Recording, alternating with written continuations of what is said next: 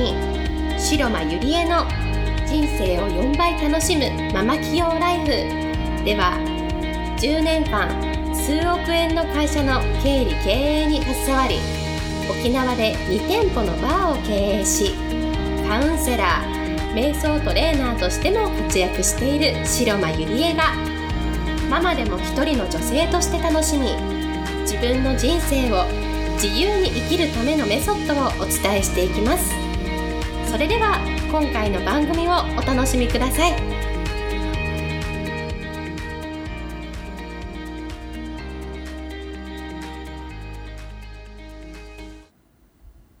皆さんこんにちは、白間ゆりえです。今日も人生が4倍楽しくなるママ企業ライフ始めていきたいと思います。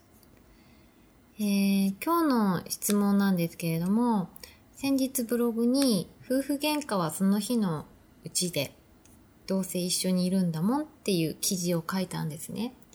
そしたら、えー我が家は夫婦喧嘩はいつも1週間かかってしまって、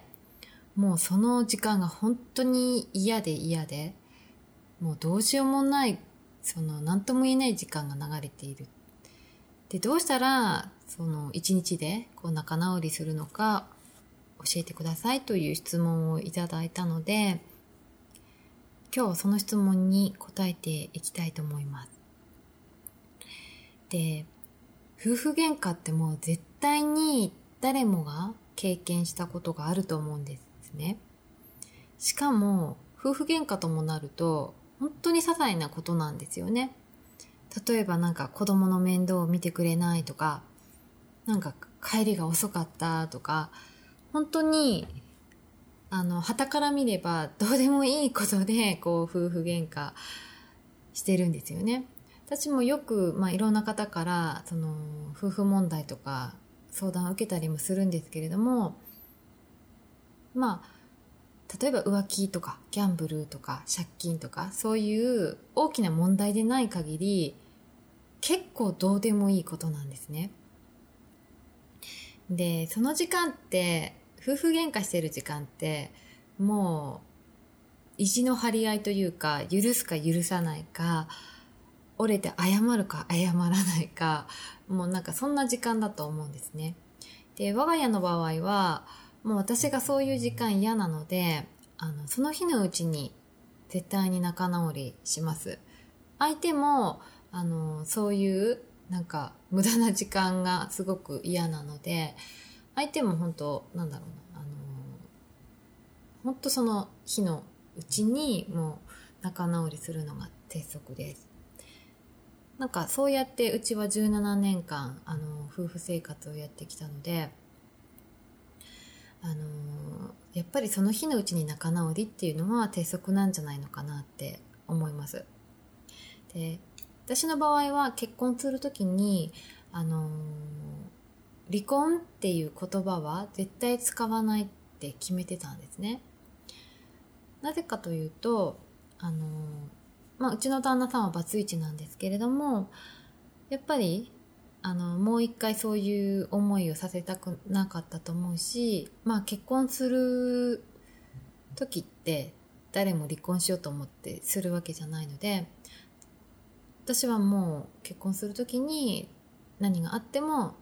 なんか自分の感情に任せて、もう離婚だっていうのは言わないようにっていうのは自分の中で誓ったんですね。なんか、そしたら17年間、本当何のそういう問題もなく、あの仲良く過ごせてきているのでやっぱり自分が決めたことっていうのは大事なんじゃないのかなって思いますで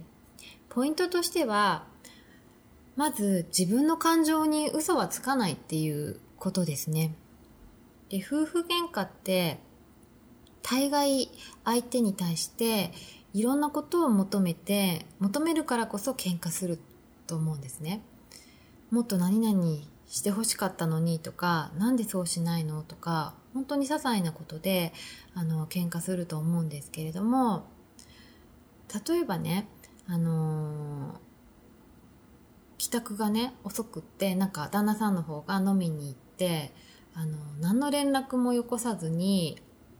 例えば夜中帰ってきた。そうすると大概の奥さんはあの怒ると思うんですね私も昔はありましたけれども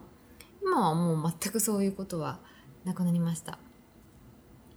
でただね感情に任せて怒るんではなくってあの言葉の言い方だと思うんですね。例えばあの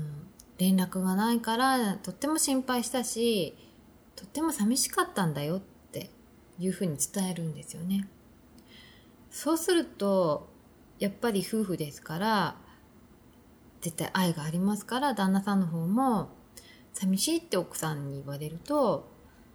寂しい思いをさせてごめんねっていうふうに大抵の大あの大抵の旦那さんは言ってくると思いますでこういうふうに言うのかそれともなんで連絡もよくさないであんた何やってんのよっていうのでは旦那さんの方も全然あの捉え方も違うし奥さんがそういうふうに言ってきたら相手もやっぱりあの同じような言い方をして帰ってくると思うんですね。で基本的に怒りを覚えるのは旦那さんが自分の思うように動いてくれないとか私の気持ちを分かってくれないとかだから夫は私のことを愛してないんだっていうふうに考えると思うんですけれどもだけれどもよくよくその怒りのね根底にあるものを掘り出していくともっと私のこと大切にしてよとかもっと私のことを愛してよ見てよとかなんかそういう感情だと思うんですね。で例えば大切にしてもらいたいとか愛してもらいたいってねもっと表現してほしいのであれば自分もそういう努力をするっていうことですよね。で言葉って本当に魔法だと思っていてそのね一つの言い方とか気持ちの伝え方っていうのを工夫すると旦那さんの方もあのそういうなんでしょう。あの同じような感じでこう帰ってくると思うんですね。で基本あの何かあったら寂しい悲しい辛いっていうこの3つをこう伝えるんですよ。根源にある感情を伝えるんですよ。ただなんで帰ってこなかったのとかなんで子供のことしてやってくれないのとかそういうあの感情を言うんではなくってその根源にあることをね旦那さんに伝えるのがあのポイントなんです。で逆にねあの嬉しかったこととかやってもらってすごく感動したこととかそういうこともちゃんと伝えるっていうのが本当にポイントだと思います。それから普段どれだけ旦那さんが家族のために頑張っているのかっていうのをもう一回振り返ってほしいと思うんですね。結婚生活が長くなればなるほどこう旦那さんにやってもらっているね些細なことも当たり前になってしまうんですよ。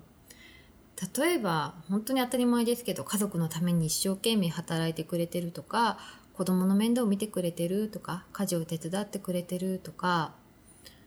もうこういう一日一日の小さいことこういう些細なことに対してどれだけ感謝できるかっていうのが私はポイントなんじゃないのかなって思います。で私はねあのすぐに、あのー、何か自分の嬉しいこととかやってもらって嬉しかったことにはもうすぐありがとうって絶対に言いますしやってくれて嬉しかったよって伝えるようにしています。しかもそれも大げさに私の場合は言います。そうすると男の人って単純なので、こういうね、ありがとう、嬉しかったよとか、子供の面倒を見てくれて嬉しかったよとかって大げさに伝えると、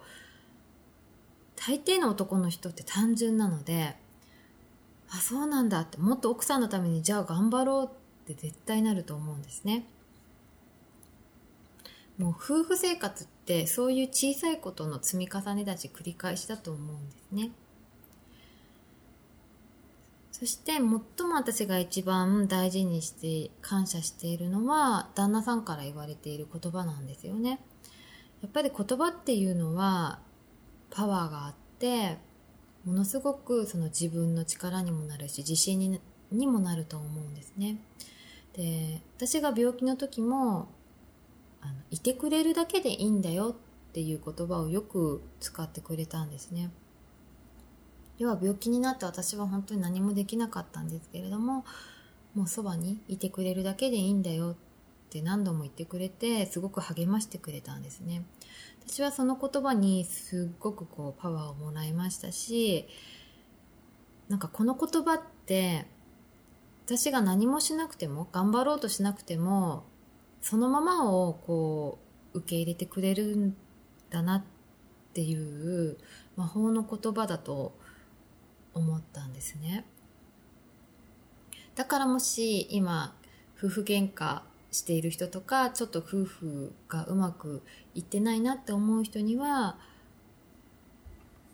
なんだろうこう100歩譲って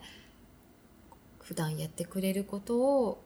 ありがとうって感謝の言葉を言うこととさらにね上に行くならば